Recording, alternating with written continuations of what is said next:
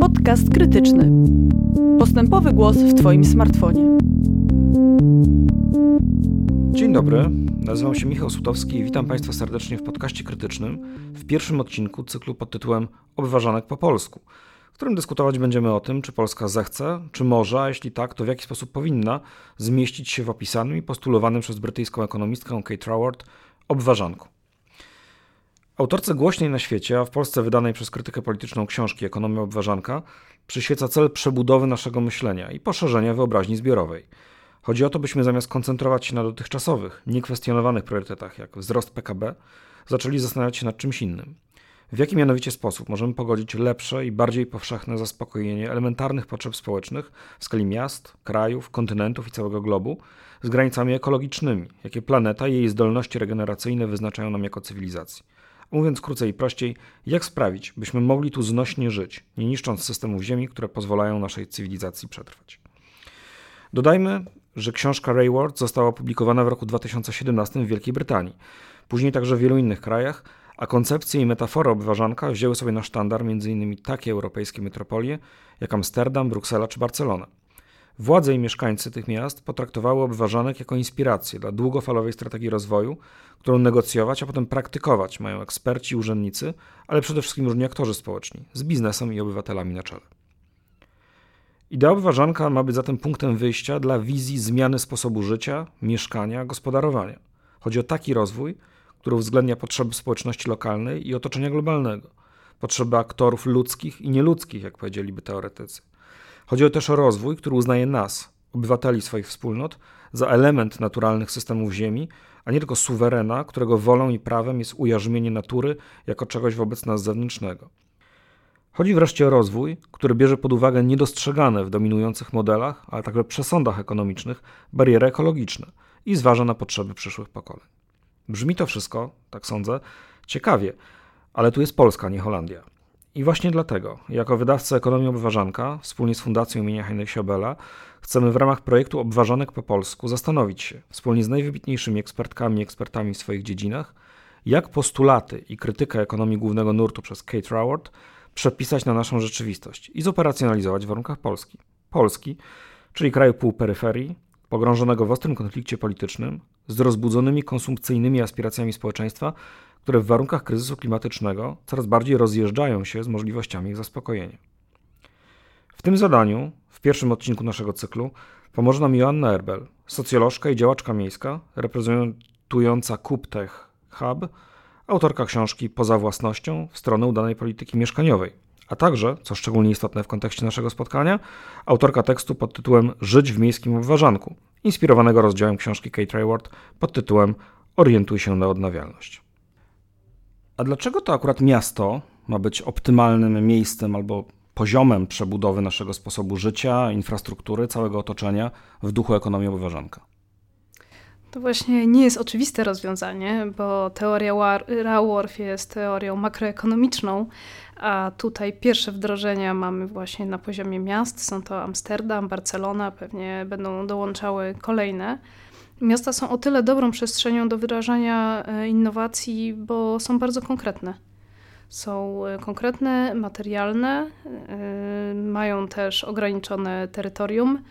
Mm, jeżeli mają dobrych liderów albo liderki, którzy chcą tworzyć wizję miasta, zrównoważone wizje miasta, to można takie programy, e, to można takie programy wdrażać. A przede wszystkim miasta są naszymi głównymi przestrzeniami do życia. To tam jest nas e, najwięcej. Większość wizji futurologicznych też zakłada, że raczej będziemy docelowo migrować do tych miast, mimo tych różnych tendencji do suburbanizacji, bo w miastach możemy żyć w sposób optymalny, optymalny, czyli też cyrkularny. Czyli w jak najlepszy sposób wykorzystać przestrzeń, zasoby zarówno ludzkie, jak i inne, y, do tego, żeby mieć życie dobrej jakości. Znaczy, czy jeśli dobrze rozumiem, chodzi o to, że miasto jest y, z jednej strony organizmem bardzo złożonym, w tym sensie świetnie się nadaje na laboratorium tak, jakiegoś rozwiązania, a z drugiej strony jest na tyle ograniczone i małe, że da się nim zarządzać na, na ludzką miarę. Tak, ale również ta złożoność sprawia, że możliwe są realizację właśnie takich wizji kompleksowych, e, kompleksowych wizji świata, jak e, wizja obważanka Raworth. Mhm. No to powiedzmy, mm, czy to miasto budowane, czy przebudowywane, organizowane w duchu obważanka, to jest po prostu takie sobie zwykłe miasto, jakie znamy, no tylko, że napędzane odnawialnymi źródłami energii, ewentualnie z ścieżkami rowerowymi w miejsce wielopasmowych arterii, czy, czy samo zaplecze energetyczne i, i lepsza komunikacja nie wystarczają? Znaczy, oczywiście nie wystarczają, tak, bo Tutaj trzeba pamiętać, że obważanek ma dwie granice. Ma granicę wewnętrzną i zewnętrzną. Granica wewnętrzna to, jest ta, to są nasze potrzeby y, społeczne i to są takie kwestie jak y, polityka mieszkaniowa, dobre miejsca pracy, kwestie związane z równością, y, z codziennością naszego życia, czyli też ze sposobem, w jaki pracujemy, w jakim trybie pracujemy, kto jest właścicielem kapitału, który wytwarzają te, wytwarzają te firmy, czy to w ogóle muszą być firmy, czy może jakieś inne podmioty, na przykład spółdzielnie, więc e, tutaj e, ten wątek społeczny to jest coś znacznie więcej niż kwestie zrównoważonego rozwoju, rozumiane tak jak często się rozumie w Polsce, czyli jako Czyli jest jak jest, tylko, wiatr, tylko z wiatrakami zamiast elektrowni na węgiel. No i, i kwestie transportowe. Tak? Tu mhm. kwestie ekonomiczne są bardzo ważne również. Mhm, mhm. Mm, rozumiem, że w tymi y, obok y, innej energetyki, innego transportu, y, takim kluczowym elementem jest spółdzielczość, czyli organizowanie w ogóle życia gospodarczego w trochę inny sposób. Dlaczego to jest, y, dlaczego to tak dobrze się Twoim zdaniem wpisuje, bo tak odczytuję Twój tekst? Y, dlaczego tak dobrze spółdzielczość akurat wpisuje się w wideo obważanka? Tak, u mnie spółdzielczość jest takim podsumowaniem różnych e, propozycji, które mogłyby zostać wdrożone w polskich miastach. A spółdzielczość jest o tyle ciekawa, że to jest jedyna forma działalności gospodarczej, która łączy ze sobą zarabianie pieniędzy plus działanie na rzecz dobra społeczności, czyli też tutaj na rzecz dobra środowiska, bo nie będziemy w stanie być zdrowi i szczęśliwi, jeżeli nie będziemy szanowali właśnie granic swojego środowiska. Spółdzielnie są też bardziej lokalne e, nie mają w sobie zaszytego, zaszytej potrzeby ekspansji, ciągłej akumulacji kapitału, ekspansji na coraz to tańsze tereny.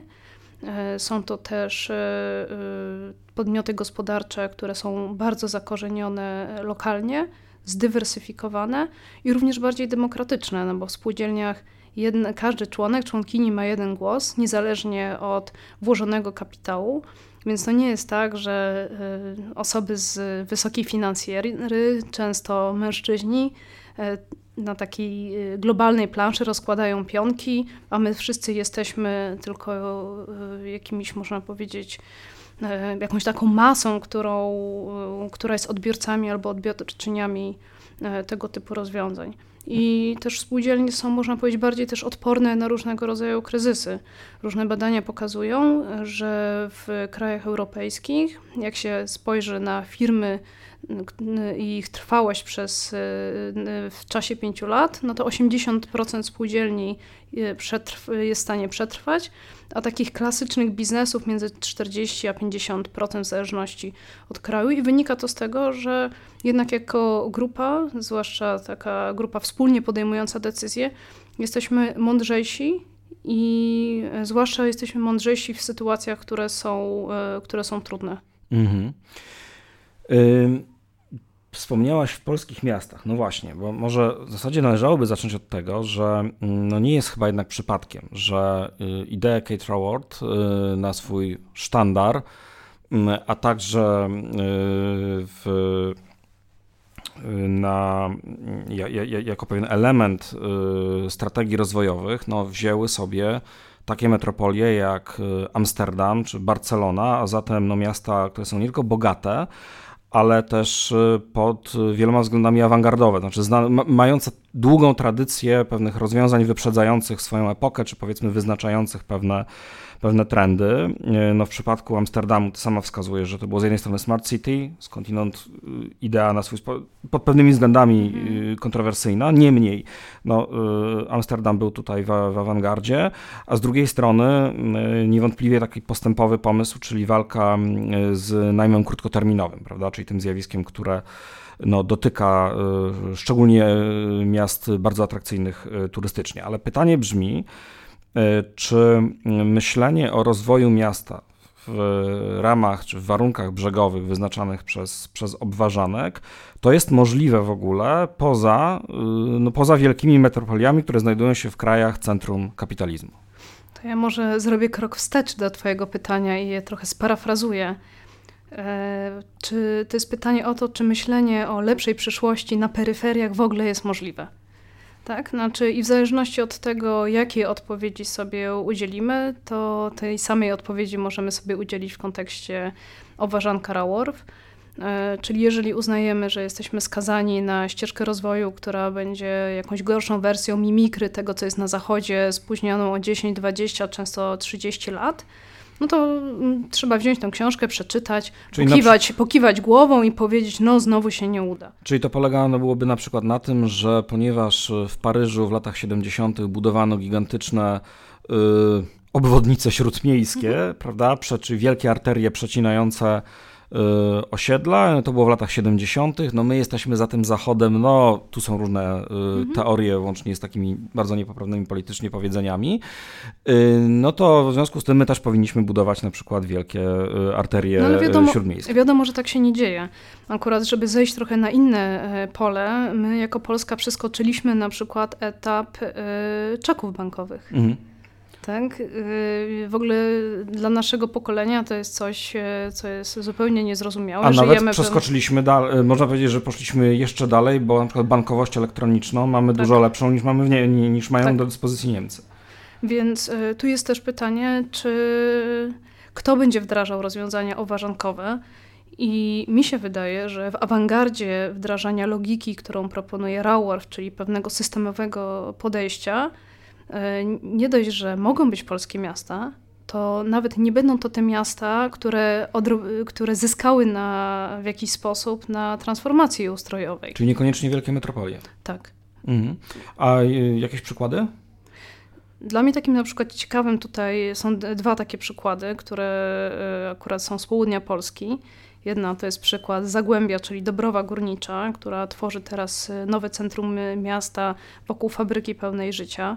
To jest przestrzeń poindustrialna, która nie została sprzedana prywatnemu inwestorowi, żeby wybudował tam e, drogie mieszkania, tylko to jest przestrzeń której sercem jest y, taki teraz pawilon, który jest inkubatorem dla przedsiębiorców, ale jest też przestrzenią dla spotkań dla różnych ludzi. Wokół tego będzie narastała tkanka biurowa, mieszkaniowa. Wszystko to się dzieje w sposób organiczny i dzieje się przede wszystkim w kontekście, w kontakcie z, z lokalnymi ludźmi. I to jest jeden taki przykład. Drugim takim przykładem jest miasto Chrzanów, E, gdzie e, burmistrz miasta Robert Maciaszek, myśląc o rozwoju miasta, zaczął równolegle e, myśleć o rozbudowie sektora rynku mieszkań, w tym mieszkań na wynajem. Został zmieniony plan miejscowy, teraz jest przygotowany projekt we wsparciu Europejskiego Banku Inwestycyjnego. I to jest myślenie, które jest bardzo zrównoważone, bardzo pragmatyczne i bardzo też progresywne, bo to jest to podejście, które zakłada, że planowanie rozwoju gospodarczego musi iść z całościowym planowaniem miasta, traktowanego jako organiczna struktura, z naciskiem na lokalność. Prawda? No i tutaj y, też e, małe miasta nie mają nic do stracenia, a mają dużo do wygrania, bo wiadomo, że ta ścieżka rozwoju, na której do tej pory były, to była e, ścieżka, która raczej doprowadzała do migracji ludzi do większych miast. Teraz jesteśmy w, w takim momencie, zresztą pandemia koronawirusa przyspieszyła pewne trendy. Jednym z tych trendów było, e, jest zmiana podejścia do pracy, czyli przekonanie, że można pracować zdalnie, więc może wyprowadzka do dużego miasta nie jest konieczna, jeżeli ktoś wykonuje pracę, która polega głównie przy siedzeniu na komputerze, albo przynajmniej stała wyprowadzka dla tego, do tego miasta nie jest potrzebna. Do tego te mniejsze miasta, one są kompleksowe, bardziej są mniejsze, są kompaktowe, więc wszystko jest w odległości tego 15-minutowego spaceru, co jest postulatem, który wprowadzają duże metropolie. Tu akurat 15-minutowe miasto to Paryż. Więc yy, mniejsze miejscowości nie mają na tyle często popsutej przestrzeni, żeby to przestawienie się na ten nowy model rozwoju było tak trudne, jak w przypadku y, większych miast, które zainwestowały ogromne, wielomilionowe czy często wielomiliardowe środki w rozbudowę infrastruktury, która jest betonowa i którą y, Janek Mencfel nazywa też betonozą, prawda, pokazując place, ale to jest pewna y, logika prawda? Logika biurowców, logika metropolitalności rozumianej jako wygranitowane albo wybrukowane przestrzenie, gdzie na obrzeżach są te grodzone osiedla z kostką bama osadzone tujami. Prawda? To są takie przestrzenie, których więcej znajdziemy w dużych miastach, więc paradoksalnie e, tutaj małe miasta mogą od razu dokonać e, tego przeskoku do przodu, skoro również po to, żeby przyciągnąć do siebie ludzi, którzy chcą mieć życie dobrej jakości. Mm. No dobrze, e, rozumiem, że w mniejszych miastach to przebudowa e, czy to infrastruktury, e, czy przeorganizowanie przestrzeni no po to, żeby móc zrealizować na przykład jeden z pomysłów, o którym wskazujesz, czyli miasto 15-minutowe, mhm. takie, w którym kluczowe, najważniejsze, niezbędne do życia codziennego y, usługi oraz infrastruktura są y, dostępne no właśnie w zasięgu tego, y, tego kwadransa piechotą. Czyli taka, myślimy tutaj, rozumiemy o mieście takim właśnie bardzo na ludzką miarę, niezależnie od tego, w jakiej ono jest jako całość skali, czy na przykład jest, jest wielką metropolią. Niezależnie od tego, czy jest to wielka metropolia, to te podstawowe mm, sklepy, infrastrukturę mamy e, w, w zasięgu swoim. E, to, jak rozumiem, ogranicza na przykład potrzebę poruszania się czy to samochodem, czy to jakimkolwiek innym transportem. Ok, ale mm, czy, czy to jest tak naprawdę możliwe w sytuacji, kiedy nasza tkanka miejska y, no, jest zastana, to znaczy to nie budujemy prawda, miasta y, od nowa, y, tylko no, mamy do czynienia z pewną przestrzenią, która ktoś powie organicznie, ktoś powie nieorganicznie, wyrastała przez dziesiątki lat, no i ona była tworzona w zupełnie innym paradygmacie, prawda? I, i, I, często tutaj też różne pomysły, projekty, trendy też się nawarstwiały w kolejnych, mhm. W kolejnych latach, w kolejnych y, dekadach. No krótko mówiąc, y, jak to się ma do tej, do tej twojej tezy, że zrównoważona, obważankowa przyszłość już tu jest? To znaczy, że można pewne rozwiązania wyskalować no w sytuacji, kiedy no przez dziesiątki lat budowaliśmy miasta w zupełnie inny sposób to teraz musimy je rewitalizować. E, zresztą są dwa przykłady warszawskie. Jeden jest efektem oddolnego działania. E, są to e, z jednej strony Zielona Świętokrzyska, czyli projekt z budżetu partycypacyjnego, który zmienił oblicze centrum i miasto musiało tam dołożyć jakąś większą sumę pieniędzy niż ta przewidziana była, która była w budżecie partycypacyjnym. Drugi świeży to jest odbetonowywanie ulicy Stalowej, gdzie tam grupa aktywistów, e, zresztą też z Grzegorzem Walkiewiczem, który był autorem Zielonej Świętokrzyskiej, Jankiem Mencfelem, wyjęła fizycznie e, płyty chodnikowe i zrobiła akcję z, z serii Guerrilla Gardening, czyli dzikiego ogrodnictwa. Tak, to jest jedna forma. Druga forma warszawska, no bo jak rozmawialiśmy o na ty, naszych, tych najtrudniejszych przestrzeniach, no to pod, skupmy się na tej Warszawie to jest obecnie zamiana tak zwanego M-Parku, czyli centrum biurowego na Służewcu Przemysłowym w osiedle mieszkaniowe z, z terenem zieleni i ze szkołą w środku e, które będzie budowało teraz Echo Investment wedle projektu BBGK. I to nie jest idealny projekt, bo idealny projekt e, by zakładał, że jakaś część mieszkań to są mieszkania dostępne cenowo, ale to już jest krok do przodu. I e, to, co jest ciekawe w perspektywie Raworf, e, to jest to, że e, ona pokazuje, że te zmiany, które często w Polsce były opowiadane jako antysystemowe, są elementem pewnego systemowego rozwiązania.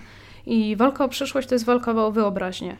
Tak? Mhm. Znaczy, jeżeli zrobimy sobie takie ćwiczenie, pod tytułem Przeczytamy y, książkę, zastanowimy się, jakby wyglądało życie dobrej jakości w mieście, w którym i my się czujemy dobrze, i środowisko na tym nie cierpi, i przez ten filtr zaczęli patrzeć na nasze miasto, to będziemy sobie, zaczniemy widzieć te miejsca, gdzie już coś się zmienia.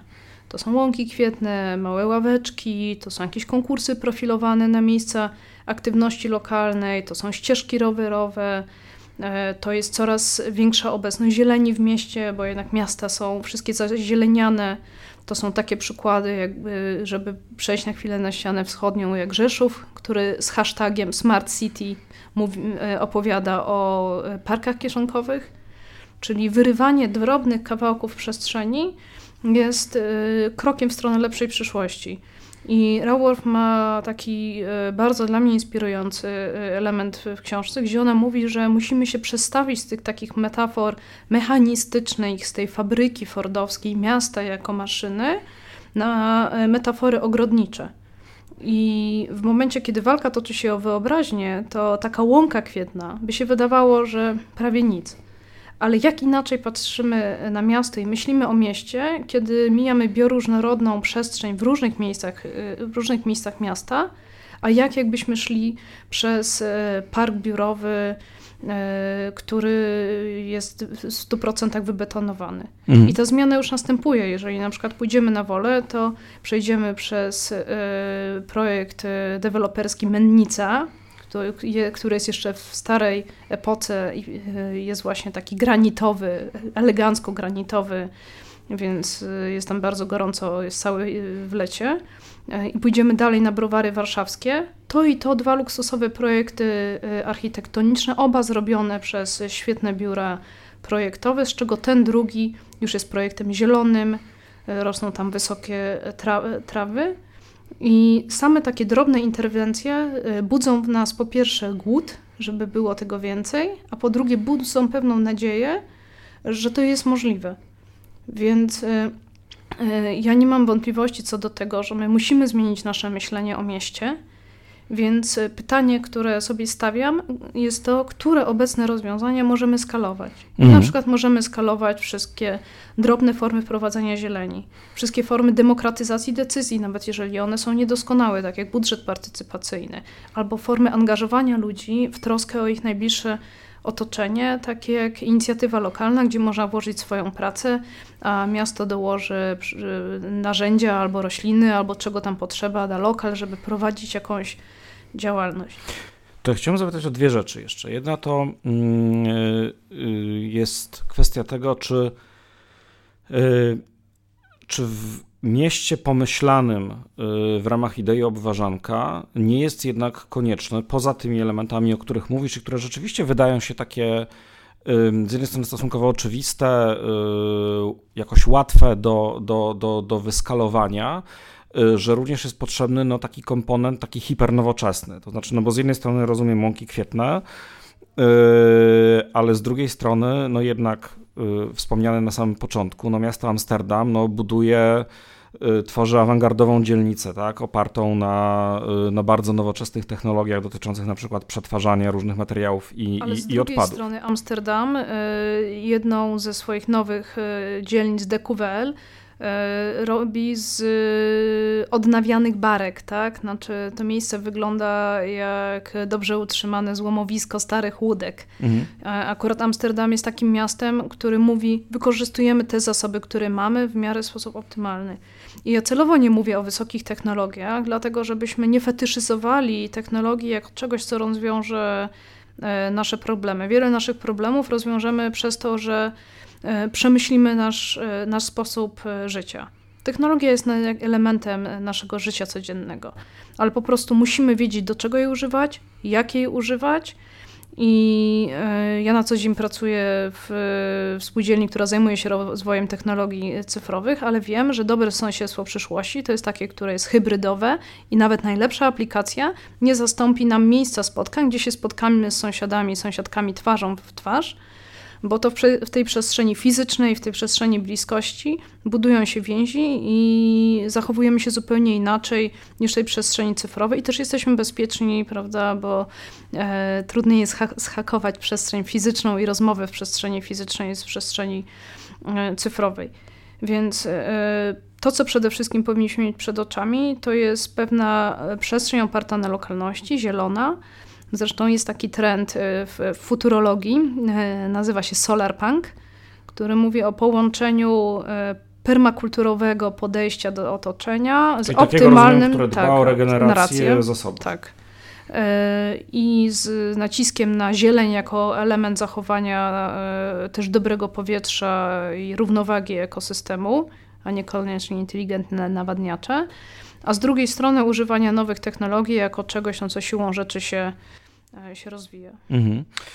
No właśnie, bo mm, technologia to jest jeden element. Yy, mówisz lokalność. Piszesz w swoim tekście bardzo dużo o potrzebie zmiany wyobraźni, mówiliśmy o tym też dzisiaj.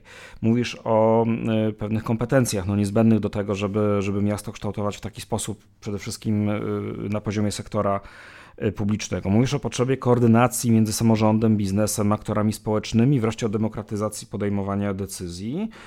Tylko moje pytanie brzmi, gdzie w tym wszystkim jest konflikt polityczny? Znaczy, krótko mówiąc, czy obważanek to jest coś, yy, czy to taki, czy to jest taki horyzont, do którego my możemy dojść po tym, jak się drogą deliberacji na to wszystko umówimy i będziemy mieli odpowiednio Y, szerokie y, horyzonty. No czy może jednak jest tu y, element jakiegoś konfliktu klasowego, no bo na przykład nie przypadkiem wspominałaś o osiedlach projektowanych w, mhm. taki, w takim już duchu dużo bardziej zielonym, no ale jednak to są osiedla klasy premium, prawda? Znaczy, krótko mówiąc, czy po pierwsze, czy to jest myślenie dostępne, czy może być to myślenie dostępne dla różnych grup, klas społecznych. No i czy tu jest jakiś konflikt, tak? Na przykład grup interesu, y, z których niektóre no, mogłyby uznać, że to podejście do miasta im się na przykład nie opłaca.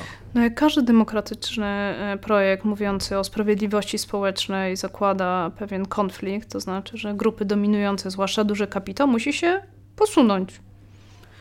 E, tylko e, ja bym nie traktowała Ważanka jako czegoś, co opowiada o zrównoważonych osiedlach klasy premium, bo jak zaczęliśmy od tego, mhm. tam jest ten wewnętrzny okręg, który mówi o dostępnym mieszkalnictwie.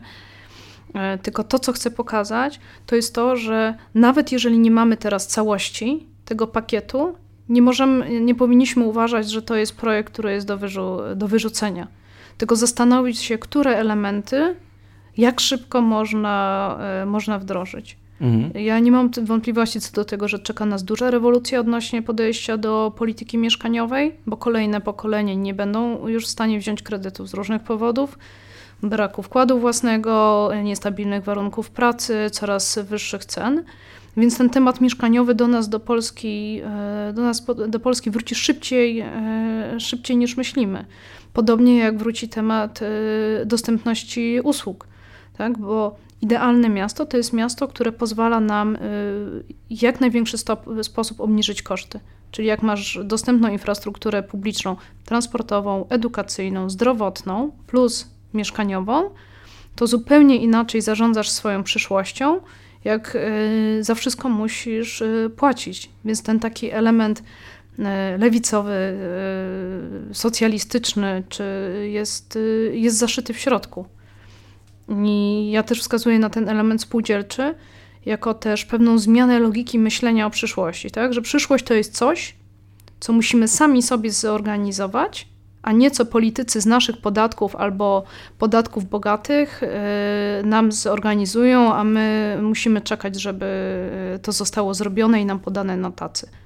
Tak, znaczy musimy też wejść i zacząć w miarę możliwości szukać rozwiązań, i tutaj jeszcze e, na koniec chciałabym e, przywołać takiego technologa, e, history, znaczy teoretyka technologii Kevina Kelly'ego, który mówi o protopii. To jest myślenie o przyszłości, gdzie mamy utopijną, progresywną wizję gdzieś tam przed oczami w dłuższym horyzoncie, ale na co dzień zadajemy sobie pytanie, co dziś za pomocą obecnych środków możemy zrobić żeby być tam kawałeczek dalej, być kawałeczek bliżej tej wizji. Więc patrząc na nasze miasta, na to, co my robimy, jakie jest najbliższe otoczenie, jakie, co jest obecnie na agendzie miejskiej, powinniśmy zadawać sobie pytanie, w jaki sposób jak najszybciej zbliżać się do tej e, wizji e, sprawiedliwego, zrównoważonego miasta. Dziękuję bardzo. Moją gościnią była Joanna Erbel. Dziękuję. A ja zapraszam Państwa na kolejne, ukazujące się co tydzień odcinki cyklu Obwyważanek po polsku, który przygotowaliśmy dzięki wsparciu Fundacji imienia Heinricha Bölla, podobnie jak seminarium o tym samym tytule, będące inspiracją dla naszych rozmów. Kolejny odcinek inspirowany rozdziałem Dąż do dystrybucji już za tydzień, a ja zapraszam Państwa do słuchania podcastów przyszłych i archiwalnych na stronie www.krytykapolityczna.pl ukośnik podcast, a także na platformach i w aplikacjach takich jak Spotify, Apple Podcast czy SoundCloud.